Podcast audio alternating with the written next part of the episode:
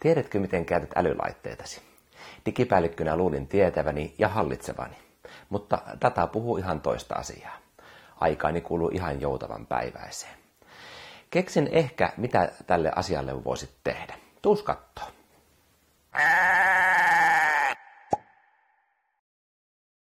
Jos omistat Applen tuotteita, näihin kuuluu vakio-ominaisuutena niin sanottu screen time eli ruutuaikatoiminnallisuus. Sen avulla voit kerätä dataa siitä, mihin todella käytät tätä puhelinta. Lähdin itse tutkimaan tätä dataa ja yllätyin suuresti.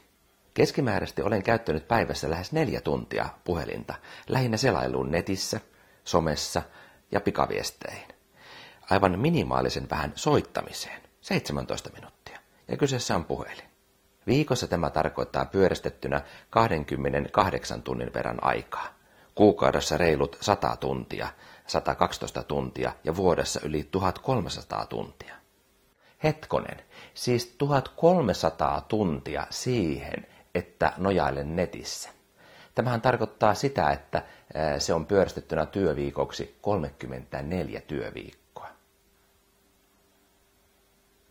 Vanhempana tietysti olen vahdonnut lasteni ruutuajasta jo ihan riittämiin, mutta ongelmahan on itsessäni ja omassa puhelimeni ja älylaitteitteni käyttämisessä.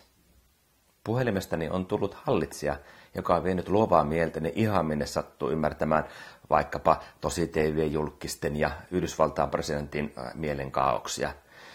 Ja on niitä tietenkin niitä tärkeimpiä korona-uutisia, joita on ollut ihan pakko katsoa, ja puhumattakaan formuloista. Siis ihan joutavan päiväistä ää, äh, roskaakin.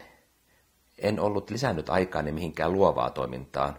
En ollut kirjoittanut, kuvannut tai edistänyt omia projektejani. Tai kysynyt kuulumisenne ystävältäni ihan soittain. Minulla taitaa siis olla ongelma. Tiedän, että tiedostaminen on ensiaskel asioiden muuttamiseen. Keksin, että jos yksinkertaisella asialla voisin tiedostaa tätä ajankäyttöä, niin se voisi olla ratkaisu. Screen time toiminnallisuudessa voi yksittäisen laitteen toiminta-aikaa säätää. Minulla on nyt testissä käytäntö, että rajoitan päivittäistä käyttöaikani kahteen tuntiin. Omalla kolla päädyin tähän reseptiin. Eli joka kerran, kun tämä itselleni asettaminen ruutuaika tulee täyteen, voin tietoisesti pysähtyä ja valita. Siis tietoisesti pysähtyä ja valita. Eli minulla on mahdollisuus sulkea puhelin, antaa hieman lisäaikaa tai päästää loppupäiväksi pääsy rajattomasti puhelimeeni. Minä valitsen. Mikäli onnistun tässä kahden tunnin rajoittamisessa, niin säästän viikossa 14 tuntia aikaa, kuukaudessa 56 tuntia ja vuodessa 672 tuntia. Eli pyöreistettynä voidaan sanoa, että lähes 17 työviikkoa säästyy johonkin ihan mihin tahansa luovaan projektiin. Eli luulen, että luova mieleni kiittää tästä päätöksestä ja, ja toivottaa minulle onnea. Tulee raportoimaan tästä, että miten tämä toimii, tämä rajoittaminen ja tiedostaminen.